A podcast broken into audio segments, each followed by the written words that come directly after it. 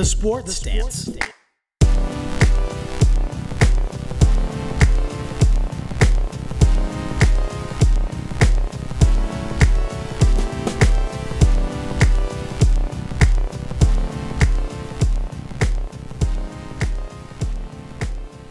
Hey everyone, and welcome to the Sports Stance. I am your host Greg, and despite me straining my calf, I'm still playing on Fridays, guys.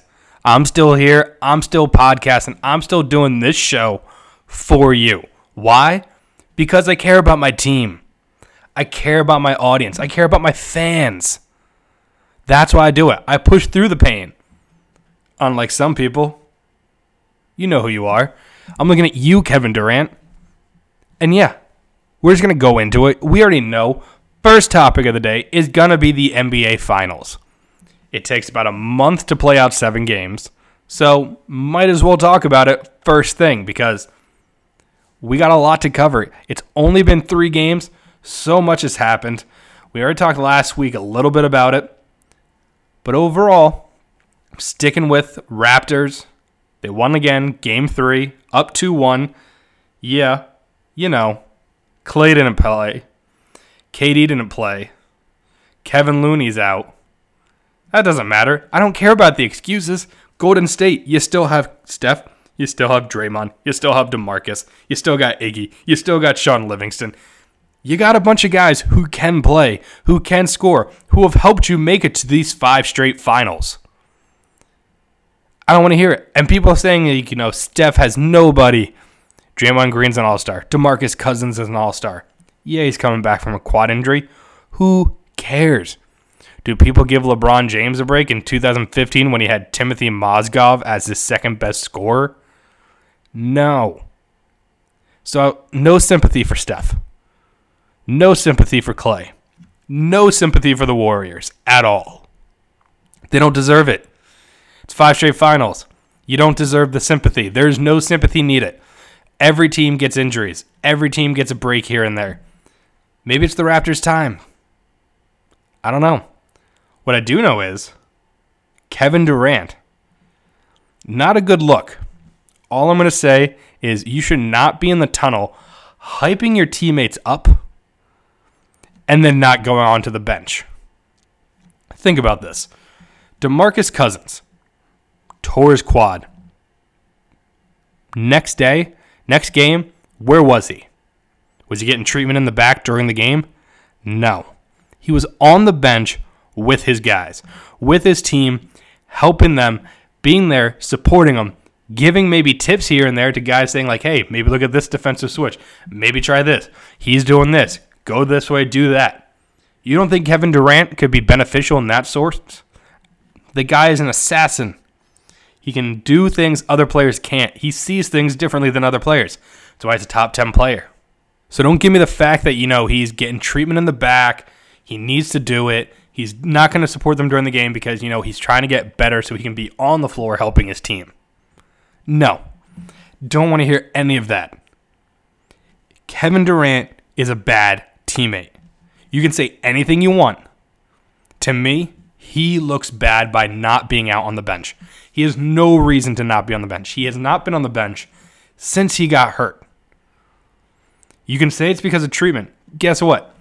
I would put money on it that if he misses an hour or two of treatment for the game, it's not getting him back on the court any quicker. It clearly hasn't gotten him back on the court yet.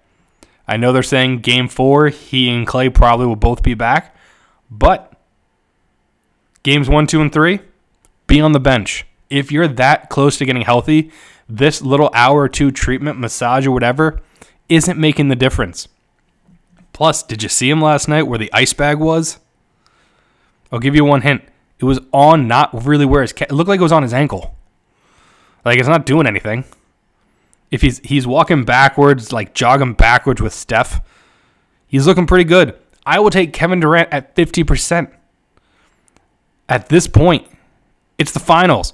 You have 7 games at most to make a difference. What are you doing right now?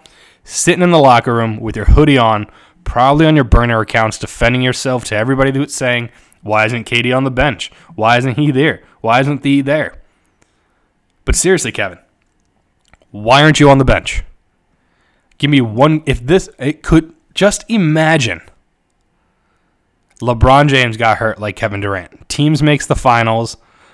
He's not on the bench any point, anytime to give them anything to go with. No advice for teammates. No, you know, hey, support. Imagine the day in and day out scrutiny that he would be facing because of who he is. And if you're going to say Kevin Durant is the best player in the NBA, which many do, over LeBron James, over Steph, over Kawhi, over Giannis, then you need to hold him to a higher standard. He does not like the media. Who cares? Media needs to report on why why isn't he out on the bench? What is it that he cannot sit on the bench? Give me a breakdown, minute by minute, hour by hour, of what Kevin Durant is doing that he can physically not be on the bench. I saw people saying dress code. Yeah. DeMarcus Cousins again tore his quad muscle. Was on the bench the next game in proper dress wear for what he's supposed to be when he's not playing. Kevin Durant can't do that. If Kevin Durant is that lazy to not be able to put on a pair of pants and a sports coat and just an undershirt and sit on the bench and be out there with his teammates, then Kevin Durant is already out the door in Golden State. Doesn't matter if they win or lose these finals. Durant's gone. You cannot tell me a good teammate doesn't come out and support you. He hurt his calf. I had I was about to say quad again. He hurt his calf. He's walking fine.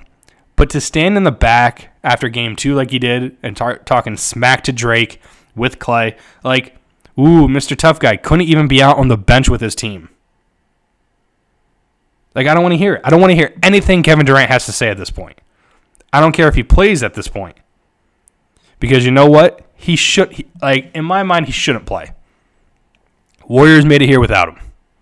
Warriors would have made it here without him if he wasn't even on the team, probably unless he was on the Rockets. Then maybe they wouldn't have. But in general, to sit there and sit in the back and watch this, and then even like after the game to be in the hallway being like, good game, guys, good try, good effort, wish I was out there type thing. Giving all these guys high like handshakes and like Steph Curry basically did it, but didn't even look at Kevin Durant. That's how you know that he's gone. Steph put the team on his back last night. We're going to get into that now.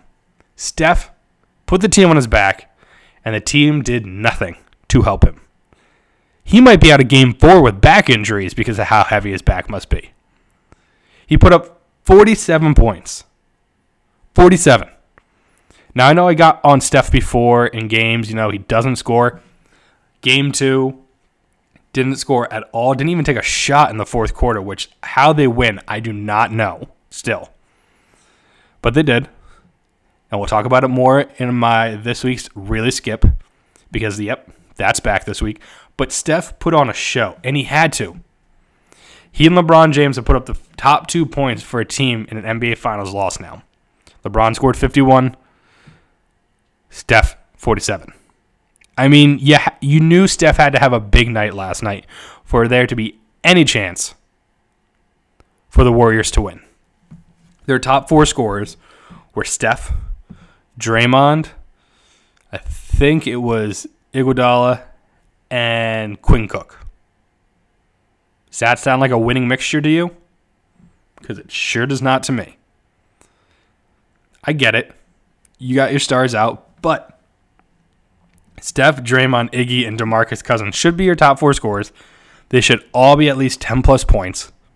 I mean, the Raptors had, I believe, six or seven guys with 10 plus points, including Danny Green, who was lights out from three point, and VanVleet, who also, I think, had 13 or 14 points, plus an amazing rainbow three pointer as the shot clock expired in the fourth quarter.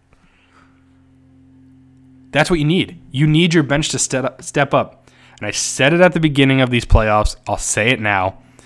Whether or not it makes a difference going forward, the Warriors don't have a great bench. They have guys who were great bench players, like Shaun Livingston, three or four years ago, was great coming off your bench. He's now beaten up and a little older. I think this is the first NBA Finals where I haven't heard every game they talk about his horrific knee injury that he suffered at the beginning of his career, which I'm thankful for. It's very nice to get away from that. But like Jerebko, Quinn Cook isn't terrible, but he's not gonna win you games. Granted, he did help in game two, but like you can't. He's a Matthew Dellavedova. He's the deli of the Warriors.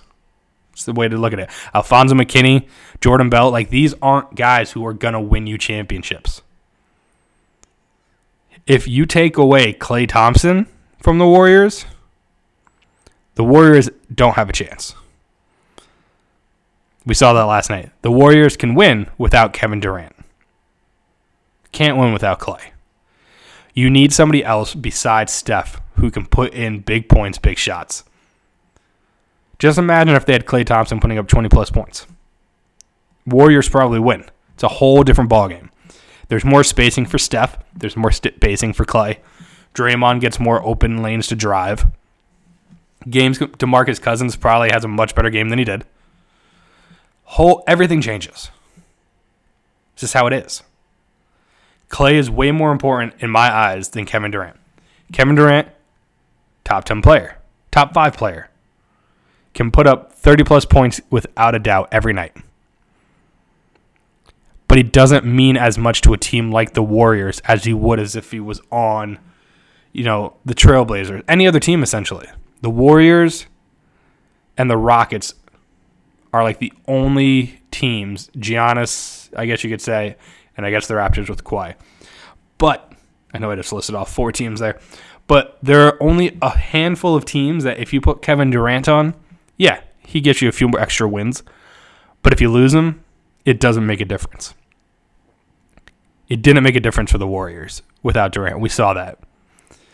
They won in four straight in the Western Conference Finals against the talented Portland team. They are were one and one, now two and one, without him in the finals. So Durant's not a necessity. Klay Thompson is a necessity. He offers you really good defense. He can shoot the shoot you out of the building, whatever the term is. I can't think of it right now off the top of my head. But more importantly, you saw last night, Klay Thompson is needed. Kawhi Leonard had much easier looks. Kyle Lowry had much more open looks. The Raptors in general just looked better. That's why they won. So we're going to get into that, but in general, game four, will probably look completely different. Steph, though, props to him. He's not going to be the finals MVP. If they win, probably because, you know, if he plays all the games. But, I mean, I got to give him credit. Put up big points. He did everything possible he could. He was diving for balls at the end in the fourth quarter. He did everything. I usually get on Steph for not showing up. He showed up. He came out. He did what he was supposed to do. He did everything he could. At one point, he was outscoring his team, I believe, in the fourth quarter with 47 points compared to the rest of the team. That is not going to win you games. It's just not. That's why we saw with LeBron. He scored 51, didn't win. When you don't have the talent to match the other team, and the other team has Kawhi Leonard, very good defender. Defender, yeah, good words. Defender it's going to end up in a loss like it did. The Raptors needed to win. They won. Steph needed to play big. He did. Can't, everything that was supposed to happen last night happened. It's plain, plain and simple what, what went down. But we're going to get into really skip before we talk about the Raptors side of things because it has to do with the Raptors side of things. So I bring to you really skip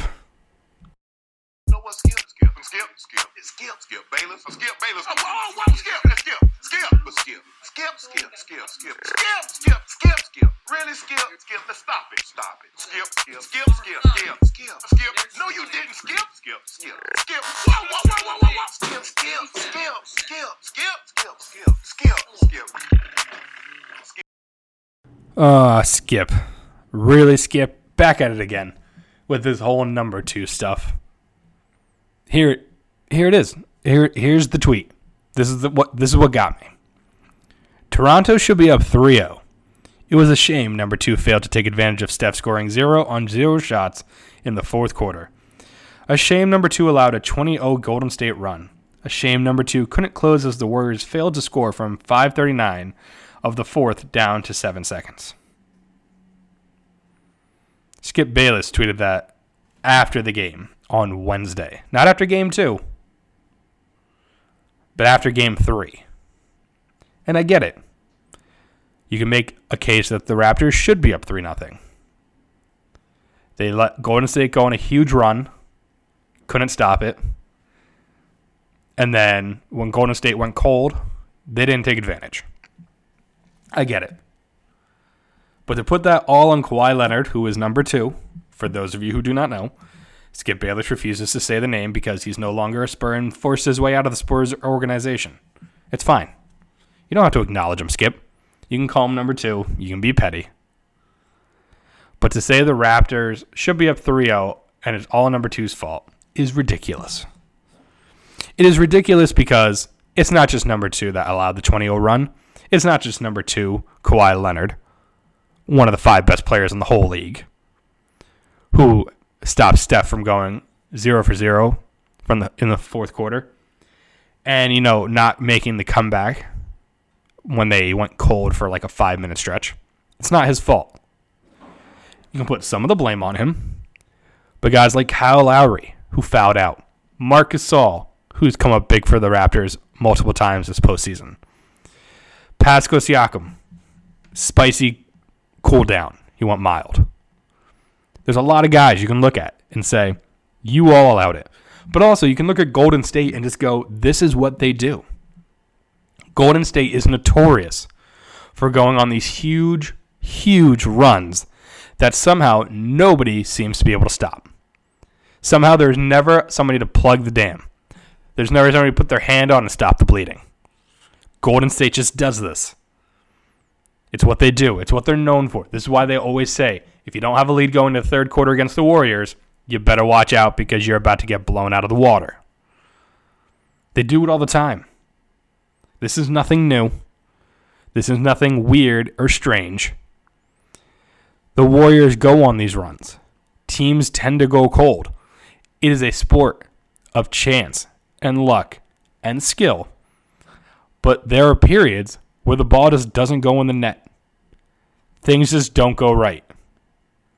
To put that all on one guy, yes, he's your star player, but to put all on one guy is ridiculous, Skip. Now, Skip, you and I both know why you're doing this. It's to get people like me to talk about it, to talk about you, real Skip Bayless, and just how idiotic you sound making these comments which you do skip. You sound idiotic making these statements. You've sounded this way this whole postseason by going number two, number two this, number two that. Like, we get it. You don't like Kawhi Leonard.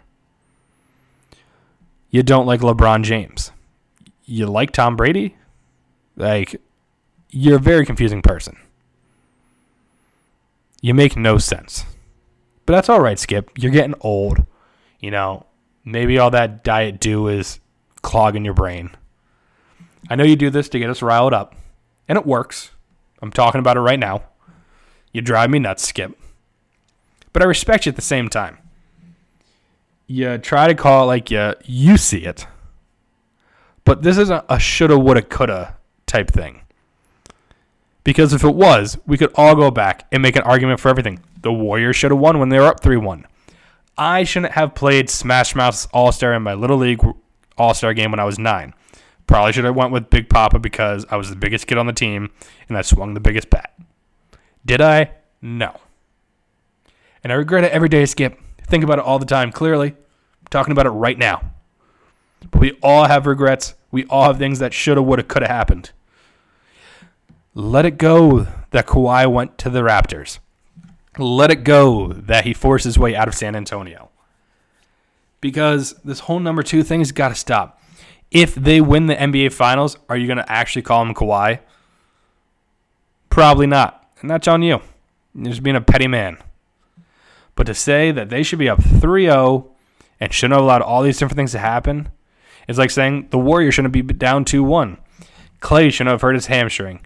Kevin Durant shouldn't have hurt his calf. They shouldn't have allowed the Raptors to score more three pointers than they did last night. Like, you could say it for anything. So to make a statement like that, just come on, Skip. Really, Skip. That's all I got for you, Skip. This has been really Skip. You know what? Skip, skip, skip, skip. It's skip, skip, Bayless. Skip, Bayless. Oh, whoa, whoa, skip, skip, skip, skip, skip, skip, skip, skip, skip, skip, skip. Really, skip, skip. Let's stop it, stop it. Skip, skip, skip, skip, skip, skip, skip. No, you didn't. Skip, skip, skip, skip. Whoa, whoa, whoa, whoa, whoa, whoa. Skip, skip, skip, skip, skip, skip, skip, skip, skip. All right, I'm done with the Skip stuff now. I'm done with the Warrior side of things. I'm going to talk about the Raptors side. And I know what you're thinking. How long are we going to talk about basketball? Long time. There was a lot, a lot to talk about. And it's one of the biggest things going right now. And I know you're thinking, are you going to spend this much time on the Stanley Cup? And the answer is no. I, again, I just don't know how to break down hockey like I do the NBA Finals or baseball or football, any of that. I can tell you there was a lot of great hits, but we'll get to that. With the Raptors, I'm going to keep it pretty simple. I'm going to talk about one or two things. The first being Raptors played a flawless game last night. They did exactly what they needed to do. Early in the game, they went hard at the basket, started drawing a lot of fouls, got DeMarcus Cousins in trouble, got Shaun Livingston early fouls, got guys that you knew they were going to have to rely on in foul trouble. It's really what it came down to. And looking at everything that happened, you could say it worked. DeMarcus Cousins didn't have that great of a game. And after the last game, you thought he was going to come out and keep improving on that. He finished with a whopping four points, three rebounds, and two assists. He only had two personal fouls, though. And he only played 19 minutes. He played 20 something in the last game. So it's interesting to see exactly how he was used. You would think he would have been used a little bit more with an extra day of rest. But guess not. I mean, it was a very odd usage, I feel like, by Kerr, uh, Steve Kerr. But this is about the Raptors now. And when you look at the Raptors starters in general, nobody scored less than 17 points. That's how you're going to win a game. When all of your starters put up 17 plus points, and then you get 11 off the bench from VanVleet, it's pretty good. You had Siakam, you had Green, both with 18. You had Lowry finally looking like he was supposed to and being one of the prominent players on this team, putting up 23. And then you had Kawhi Leonard, easily just putting quietly together a seven rebound, six assists, 30 point game. He had a few steals, a few blocks. I mean, he was he was just all over the place. He did it all, and that he did exactly what he was supposed to do. He kept the focus on him, but allowed the rest of his team to do work. That's how the Raptors are going to win. The Raptors are now 6 and 1 against the Warriors in their past 7 games. Not many teams can say that. It's pretty good. I'd take it. It makes me feel confident going into the next games, even with Durant and Thompson coming back potentially. You know Klay's coming back at least at some point, but if KD comes back in game four, Raptors aren't going to be worried. Why? Because they beat Golden State twice in the regular season with a healthy team. That's why. They know they can beat a fully healthy Warrior squad. The Warriors, on the other hand, know they should be able to beat the Raptors, but have only done it once. And it took a lot of effort to get that one win. It took a 20 0 run. So, Raptors are going to keep doing what they do, which is great. Hopefully, this game, I'm hoping the series goes six games. That's my hope. Again, in the Raptors' favor, because I'm just, everybody's sick of it. Sick of the Warriors. We're all jealous. We all know it. It's fine. But come on. Oh, Canada needs needs something. But the other big thing I wanted to talk about with the Raptors, and this will be the last thing, don't worry, is if you didn't see it, Kyle Lowry last night dove into the stands to try to get a ball, and when getting up, was shoved by a fan. Now, this is interesting only for the fact that you got to assume a lot of times when guys go into the stands, maybe somebody shoves them here or there. This was courtside. This was blatantly obvious. This had an ejection follow. Not from Kyle Lowry. He actually, all he did was get up, point at the guy, and then inform security or the refs or whoever about what just occurred. So when Lowry flew into the stands, he was getting up, and as getting up, a fan shoved him. If you go back to the video, it's clear as day. A lot of people are, you know, helping him up, patting him on the back, like, all right, get back out there type thing. Cool, cool. You just flew into a bunch of us. Are you okay type thing? And then there's one guy.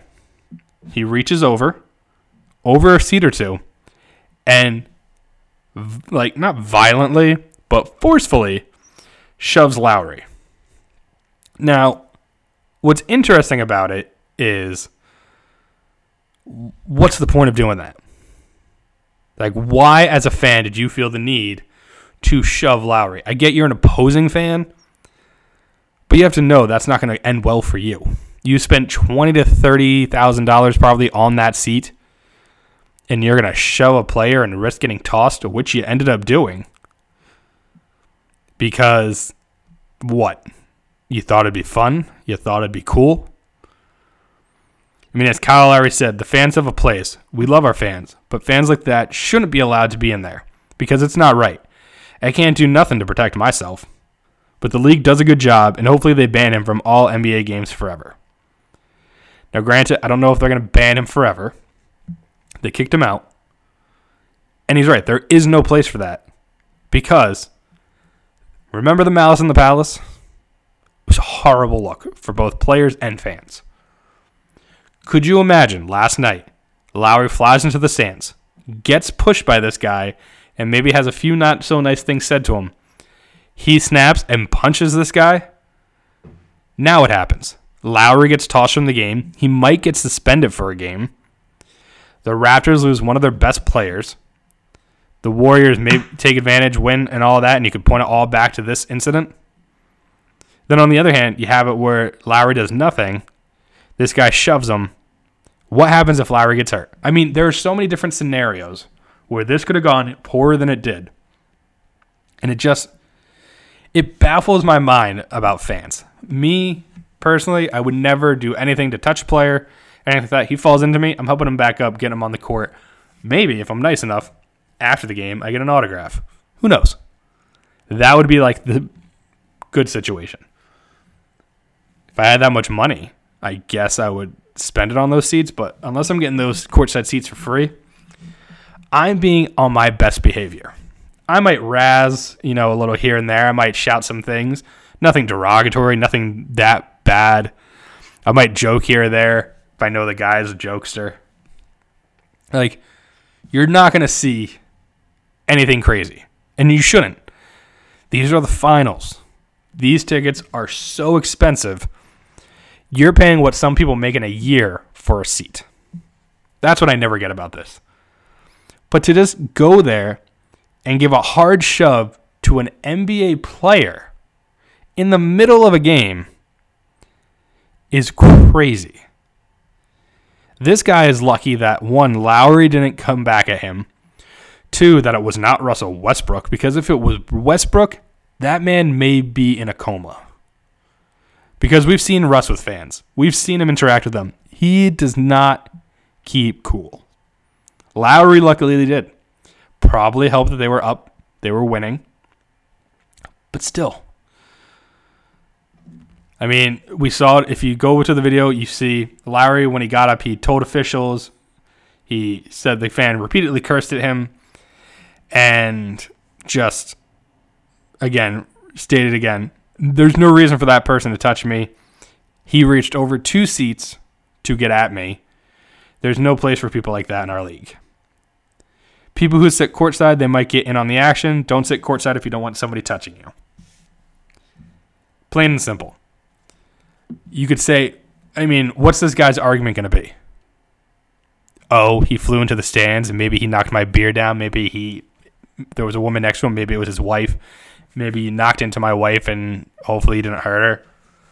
It's a game. You know at the courtside seats you're taking a risk of what's going to happen.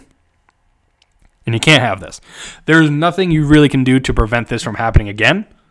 You're not going to push those seats back. You're not going to put up a barrier. You're not going to do any of that because it's going to take away the game. We said it last week with the baseball nets. I'm saying it this week with the basketball courtside seats. You can't change it. Incidents are going to occur. All you can do is try to contain them, work to make sure they don't happen on a regular basis, and hope in the long run nothing bad comes out of it. It's really all there is to it. That's all I got though for NBA Finals. I know we're like 30 minutes in. I had a lot to say. I promise we're done with basketball talk for now. All right? Okay. Deal.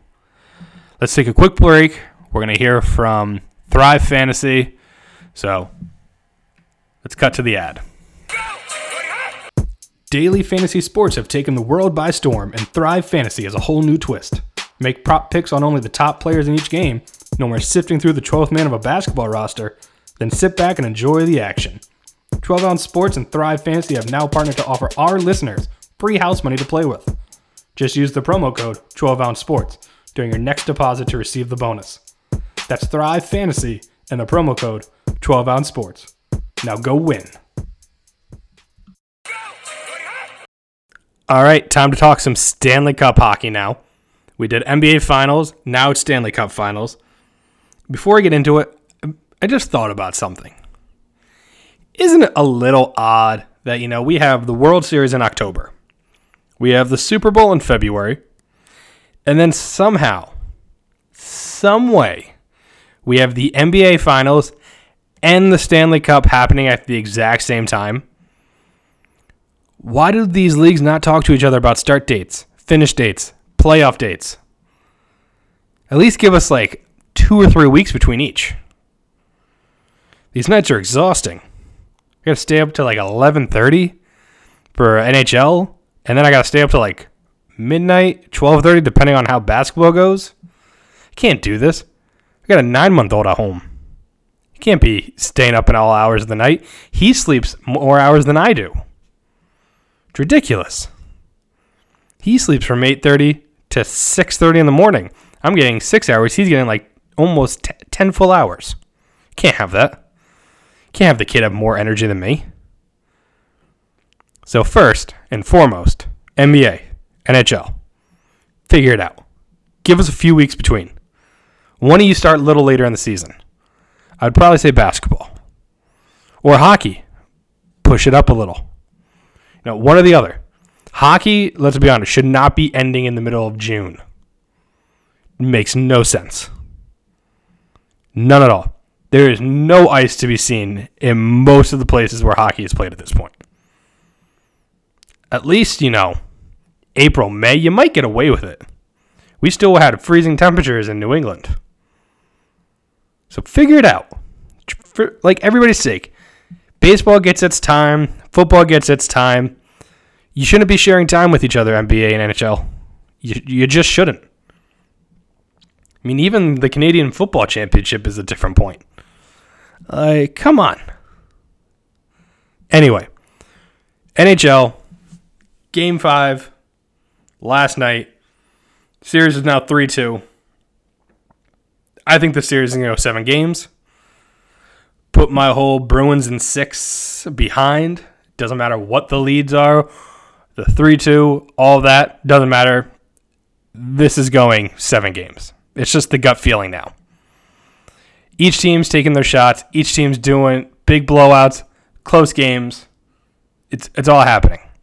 Each team has their own little, you know, specialties going on. You have the Bruins who are just battered and bruised and fighting through that.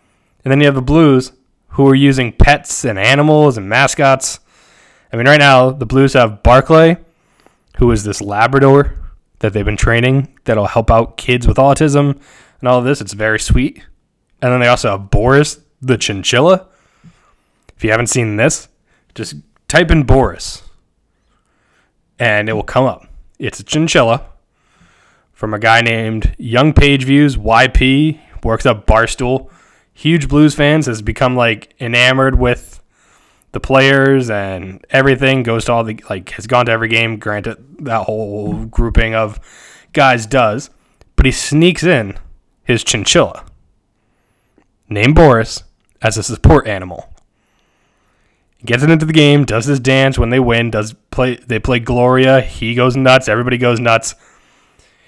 Pretty funny how the Blues now just have two different animals that they're using as good luck charms. But then, let's just look at the complete other spectrum where you have the hockeyest of hockey guys in Zdeno Chara. The six nine giant, 7 2 on skates, who has not a broken jaw, but basically a broken jaw. Took a puck to the face in game four, didn't come back. He was on the bench with like a fishbowl mask. And I mean, he's grinding it out. Doesn't have to play many minutes. They just need bodies at this point for defense for the Bruins. The rumor is that he has a plate put in his mouth. I mean, to put it in perspective, he can't talk. He is writing down answers to the media to answer questions. That's how bad his jaw is at this point. That's just how that's how broken it is or whatever it is. And he's he's pushing through. He is as hockey of a hockey guy as you can get. I broke my jaw, I wouldn't leave my house. I wouldn't be able to I don't I wouldn't how how do you eat? How do you get enough energy to get on the ice even for 5 minutes, 10 minutes? What type of painkillers do they have you on that you're conscious enough to know you're in the Stanley Cup, but not conscious enough to not feel the pain of getting hit? You know, the blood just in general flowing through your body gets everything when you have something like that, pounding more. So prop all the props to Chara. If he was out on the ice for a minute last night, I would have given him props the guy, I mean, hockey players are a whole different breed. Now, from everything I've been reading about it in general, I mean, it's not great. The mask he's wearing doesn't really even do anything to protect him, more so just straight on shots. But still, if it gets hit, it's pressing against his face, it's pressing against that jawline. That cannot feel good. I'd ask Chara, but one, I don't have media credentials. And two, he would have to write down his answer. I just feel bad making anybody write down anything. What if he has poor handwriting? My handwriting looks like a three year old. I'd be embarrassed to write down my answers. I'd have to text him, type him out, something. But this guy's just pushing through. But I think the series is going seven. Doesn't matter. Seven is what it is. I still think it's Bruins in seven. If that makes any difference. Again, they are the better team. I don't care what any of the games have shown us. They're the better team overall. They weren't in dead last at any point this year. The Blues were. It's a great story the Blues have. Could win the Stanley Cup. The Bruins, though, I think, are the team that ends up overall actually winning. Ends the Boston's drought for, you know, days without a championship parade. Oh, I can just feel, I just felt recording this the eye roll everybody just gave listening to that statement. No matter where you are, if you're not in New England, you just gave a huge eye roll to that statement. I mean, I'm like right there with you. I don't care who wins this series. I'm in New England. My wife likes the Bruins. I'll go with the Bruins for now. I'm not that much into hockey. I wish the Patriots didn't win the Super Bowl. Like, does that make it better? I'm not going to take back the Red Sox World Series. I, I'm just still happy about that. I'm a Red Sox fan. I can't I can't not be happy about that. I'm sorry. Scott, if you're listening, your Braves didn't do it. The Red Sox did. I'm sorry. Last shot, I promised last shot. But you also get that for the fact that Scout Team Radio is punishing you by making you drink Natter Days. That's not a punishment. It's a pleasure. You enjoyed it. So it's not cool. It's not a punishment. Scout Team Radio work on your punishments. You can catch all those guys at 12 Ounce Sports Radio. You can find them on Apple, Spotify, all that. Go check out Craft Brewed Sports tw- uh, Scout Team Radio and check out 12 Ounce Sports Radio. Check it all out. Subscribe, review, all that fun stuff. Sorry, that was like a quick random little shout out to buddies. But yeah, still think Bruins in seven. This series is that good. It deserves to go seven games. There's not much else to talk about. I just really want to talk about Chara and the fact that he's a monster playing through a broken jaw. That's about it. That I mean, I gave you like eight, nine minutes of hockey talk. And by that, I talked and drooled over the fact that Zdeno Chara is a man among men when it comes to playing hockey in pain. So that's that's all I got you. That's all I got you. That's all I've got for you for hockey. And we're gonna take another quick ad break. Uh, this time it's TwinSpires, so horse racing. You know what it's all about, but check out TwinSpires. Here we go. Want to place a bet on horses but don't know where to go? Check out TwinSpires for all your horse betting needs. All you have to do is follow the link at 12 Ounce Sports Radio. It'll take you right to TwinSpires, or go there directly yourself. Put on promo code 12 Ounce Sports to get a nice 100% back of what you put in. Have a little extra money to gamble with. Check it out, TwinSpires. All right, now it's time to get into some baseball talk. A lot of stuff happening in baseball over the last week, mainly because the MLB draft occurred, which completely changes the landscape of what teams are going to do going now through the rest of the season. And by that, I mean what players who haven't been signed yet could be signed. First, though, we're going to cover a little bit of the draft. Trust me, I'm not going to get that deep into it. Why? Because there's 32 rounds in the MLB draft, so there's really no need to talk about it that much. We're just going to talk about, you know, number one pick real quick, and then just a few other interesting picks that were made along the way, and then we'll get into the rest of stuff. Sound good? All right. So the number one pick was clear going into this draft. The Baltimore Orioles were going with Adley Rutschman, who's a catcher out of Oregon State. The only reason I'm going to talk about him is if you do not watch the College World Series, which I'm sure a lot of people don't. To know how good this guy is, he's been batting 408 this year. And bases were loaded in his College World Series game. He walked up to the plate. Now, mind you, there are zero outs, bases are loaded. His team is losing by like three runs. They intentionally walked him. That is how scary and how good he has been this year as a hitter. That the team would rather, with no outs and the bases loaded, intentionally walk in a run than to have to face him. And so you can clearly see why he would be the number one overall pick. Uh, he was the best prospect in this draft, especially as a catcher. You don't get a catcher with that type of talent every single year. He's a switch hitting backstop and has one of the safest floors for the draft, according to Keith Law. And they definitely, he especially thinks he'll be a perennial all star one day, which, if you're a catcher that can hit above 270, chances are you'll be an all star, you'll be a Hall of Famer. Because catchers are not known for their bat. Will he be the next Matt Wieters? Is that, is that who it was? I believe so. No. He should be better. So that's good. That's good if you're an Orioles fan to hear. At least I would think so. But that's all I really wanted to say about him for the number one pick in the draft. The rest of the things are things that I found interesting about the draft, such as I don't know if anybody remembers a week or two ago I talked about how Craig Biggio's son and Vladimir Guerrero's sons, both on the Blue Jays.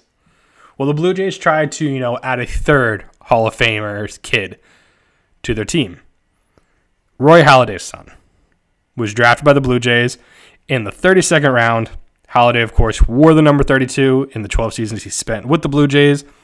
It was more a symbolic gesture by the Blue Jays to draft him. He is already lined up to be pitching for the Penn State Nittany Lions next year. So he's not going to play for the Blue Jays. It was more so just a symbolic way of showing, hey, we appreciate everything your dad did for us. We're very sad to see that he passed away uh, over a year ago now. And this is just something nice that they could do with a draft pick that honestly means nothing. Most likely, your 32nd round pick isn't becoming the next ace of your team. If he actually plays well and you know he does well at Penn State, maybe he does get drafted by the Blue Jays higher rounds in a few years. That'd be great. Be a wonderful story. But it is kind of funny that the Blue Jays, if he decided to actually sign with them and play and go into their system, would have had three Hall of Famers kids on their team or in their organization. You don't see that very often, so it's just a unique thing. It's not a weird fact, just be a unique thing. Besides that, with the draft now over, this only means one thing and one thing only. Teams can now finally sign Craig Kimbrel and Dallas Keuchel. Why? Wouldn't you think these guys are talented? If my team needed a closer or a decent starting pitcher, wouldn't I go after these guys? You would in normal circumstances. Not in today's MLB, apparently, where first round picks are now considered prize possessions like they are in most other sports. And by most, every other sport, first round picks, big deals. NFL, NHL, NBA, every league essentially. If you have a first round pick, you want to protect it. MLB is learning that quickly too. It's taken a very long time, but it's finally happening. They finally realized the best talent usually comes out of the first round. Who would have thought? It's crazy. So, because of that, though, and because the draft already occurred, we already have Kimbrel signed. Now, I know you're thinking, was it the Red Sox? No, they're not smart enough to do that. I even know that. And if they really wanted him back, they could have signed him at any point. Why? Because they were the team that would have given up been given a first round pick if a team signed him. So they had zero excuse to not sign him back outside of what he was asking for in his contract. Which, based on what the Cubs signed him for, very reasonable that the Red Sox could have, would have, should have. As I said before with Skip, they could have signed him, they should have signed him, and they would have signed him if they weren't not paying luxury tax, I guess. I don't really know the reason. You're already paying luxury tax, Red Sox, just keep paying it. Instead, Kimbrel is now going to be on the Chicago Cubs, who were in desperate need of a closer. I mean, if you look at every team in the league, Cubs are right at the top for teams that needed a closer badly. If they're going to be competing in the NL Central, they needed a guy that could close out games because it was not working for them. They could not close out games at all. Now they have a guy that can, a Hall of Fame closer. Obviously, he still has to get some more numbers, but you could look at Kimbrel and really look at him and go, if he keeps up what he's done over his career, he'll be in the Hall of Fame. That's how good he is. I know he had rough patches last year with the Red Sox, but he's getting a three year, $43 million deal. That's pretty good. I mean, obviously he'll earn not as much this year. He's going to get 10 million this year and 16 million the next 2 years. So, in the long run, Kimbrel gets kind of what he wanted. He's one of the higher paid closers in the league. And the Cubs get desperate bullpen help. And the Red Sox do not get a first round draft pick, which is really what it all came down to. And now we're hearing that Dallas Keuchel is going to be either probably signing with the Yankees. It was rumored the Braves, but apparently they're now out. And I think there was one other team. I don't remember who off the top of my head. But essentially going to be a two or three team race. Again, nobody wanted to give up a first round draft pick to the Astros. Now, part of this might be that these two guys specifically came from teams who did so well last year that teams didn't want to help them get better, even if it's helping their farm system and not their team directly. So that could have been it because when you look at the Astros and the Red Sox last year, they were two of the most dominant teams in the league. That's it was clear. Two of the the two best teams, honestly. It was them, then the Yankees. And the Yankees were like a peg down. So you don't want to give these two teams another first round draft pick to restock their farm systems, especially the Red Sox, who went from having one of the best farm systems in recent years to now one of the worst because they just unloaded tons of guys to get other players. Like Chris Sale depleted half our half our system. So I guess teams just one, value it more, and two, don't want to help top teams get potential more talent. It makes sense. I'm sure next week or in the next week or two, I wouldn't be shocked if Dallas is signed and goes to the quick spring training, gets his starts up and starts going five innings for teams starting in July at some point. Not hard to fathom. Besides that, though, the other thing I wanted to touch on with the MLB, and really, it's just because it's impressive. Immaculate innings don't happen all the time. But for Chris Sale, it's happened twice this year. I mean, the guy just owned the Kansas City Royals from start to finish. He was unhittable. The immaculate inning just added to it. He has pitched two this year. Not just one, two. That doesn't happen very often. You don't get a lot of immaculate innings because to throw nine strikes, get nine misses essentially, foul balls included, and to not have any thing above that happen is just super impressive. I mean, Sale went nine innings. He gave up three hits only and struck out 12 guys along with his immaculate inning. Sale sadly is only two and seven. Just shows you the type of year it's been. But maybe the Red Sox fans can be happy. Maybe he's turning the corner. He has been pretty good his last few starts. The offense just all those starts hasn't always been there. The Red Sox are looking to complete the sweep against the Royals. And then that's really it. The only other thing I want to talk about, and it's another real quick thing, and it's ha- it's the second time it's happened this year. I don't know why. Whenever the Braves play, apparently announcers don't know what to say or speak. So, for example, we saw with the Reds when the Braves played them, some not so great comments were made about players and what they do and how smart they are and all of these different things. Now we go to Pittsburgh, where Acuna is walking up to the plate. He has a bunch of gold chains on. He gets hit in the elbow. And I don't know the names of the commentators who made the comments for the Pirates, but one of them started talking about how, you know, maybe it's the, he got hit because of his jewelry. And when, you know, pressed a little bit, he said, you know, back in the day, you may have gotten, you know, you know, and you can clearly tell they're saying because he's being flashy and showy with all his necklaces and gold chains, Acuna got drilled in the elbow. It's just ridiculous. It's an inappropriate thing to say that based on what somebody's wearing, they're going to get hit. Because who's going to intentionally hit somebody because they're wearing some gold chains? If you did it back in the day, well, then you also were just not the brightest bulb because you're giving up a free base runner you're wasting a pitch. You may get taken out of the game. It just makes no sense. If that guy did nothing to you, you're not drilling him. And definitely was not an intentional pitch thrown at him. But to the announcer to make even the implication that maybe it could have been, just come on. What's happening to this whole let the kids play? Let him play. Let him wear whatever neck. Let him wear a tiki man around his neck and have it hang. Like, it doesn't matter. If he's playing the game like he's supposed to, who cares? If he got zero hits in his past 100 at bats, sure, maybe you can say something if you really want to. Go for it. Go crazy.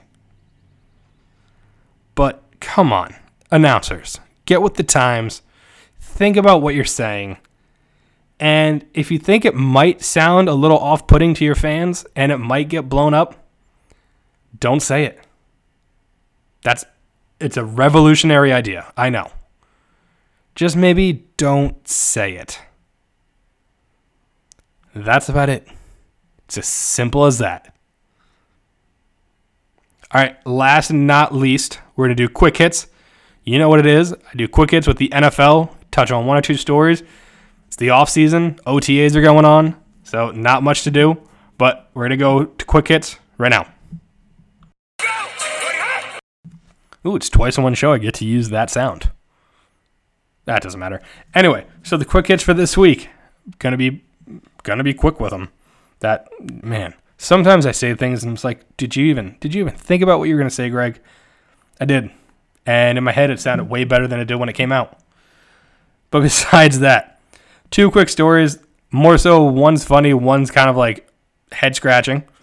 The first one being Le'Veon Bell had $520,000 worth of jewelry stolen from him. Now, you would think it'd be a robber. House was broken into, vandalized, who knows? Nope. He's pretty sure it was his girlfriend's. Yep, that is right. His girlfriend's, not girlfriend. He believes that the half million dollars was taken by them because it vanished. He found them both gone and his jewelry missing. So, you know, you put two and two together, it's going to equal four. But in this case, it equals $520,000 missing, and you're out of a relationship, clearly. What's crazier to me is who keeps, like, I mean, I, I know there's people that keep that, but $520,000 of jewelry. I can keep on a watch and a wedding ring. Like, I don't need that much jewelry. I get other people do, I get other people like it. But if you're to have that much just sitting in your house, lock it up. Just, lock. I mean, lock it up. Come on. You can't have that much money worth of jewelry just sitting out. It's crazy. Le'Veon Bell, come on, be better than that. You just got so much money. You waited for this money. Now you're just losing half of it on women who are taking it from you. Pfft. Ridiculous. All right. Other quick story I'm going to get to Tom Brady. I'm not going to bash Tom Brady. I just think this is a weird Tom Brady story.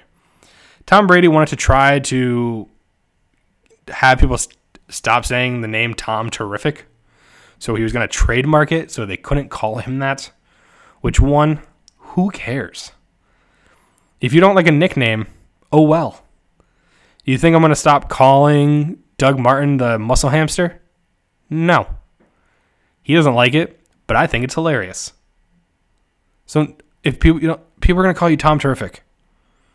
It's a, it's a nickname they think you're worthy of because you're a fantastic football player. Oh, that just ugh, that didn't feel right coming out of my mouth. Ugh. But anyway, you try to trademark it. Mets fans especially, not big fans. And most Mets fans are Jets fans. It just seems to be how it goes. They held like a ceremony where they threw his jersey in a trash can and threw black beans on it. And if you're under, wondering why, it's because Tom Seaver, the Cy Young Award winning pitcher who played for the Mets, was known as Tom Terrific. So for the fact that Tom Brady was trying to trademark that name, where then Mets fans could not use it for Tom Seaver stuff, bothered them. He didn't realize there was going to be such an issue. He just doesn't want people calling him that nickname. So I'll be interested to see where that goes. But now that guys know he hates being called it, won't they just call him it all the time now? It kind of seems like that. At least that's what I would do. But that's been quick hits. All right, that does it for this week's episode of the Sports Stance. As always, check me out on Twitter at sportsstance underscore. You can find me on Facebook and Instagram. Let me know your stances. I want to know what you think about everything. What's going on in the sports world? Doesn't matter what it is. I want to hear your thoughts. Thank you again for tuning in on 12 Ounce Sports Radio or SoundCloud or on iTunes or whatever it's called now because they changed it. And I think it's like podcast by Apple. So thank you for checking them out wherever you do. Make sure you subscribe, review. Go check out the other shows I talked about on 12 Ounce Sports Radio. Have a good weekend. Make sure you enjoy all the games. Maybe Stanley Cup gets clinched. Maybe the NBA Finals is essentially over. Maybe it's just beginning. Who knows? That's why we love sports. That's why we talk about them. Anything is possible. So just go out, enjoy your weekend. Like I said, enjoy your sports watching, enjoy your family time, alone time, whatever you're doing. Just enjoy it. Have a good one. See everybody next week. The Sports Stance.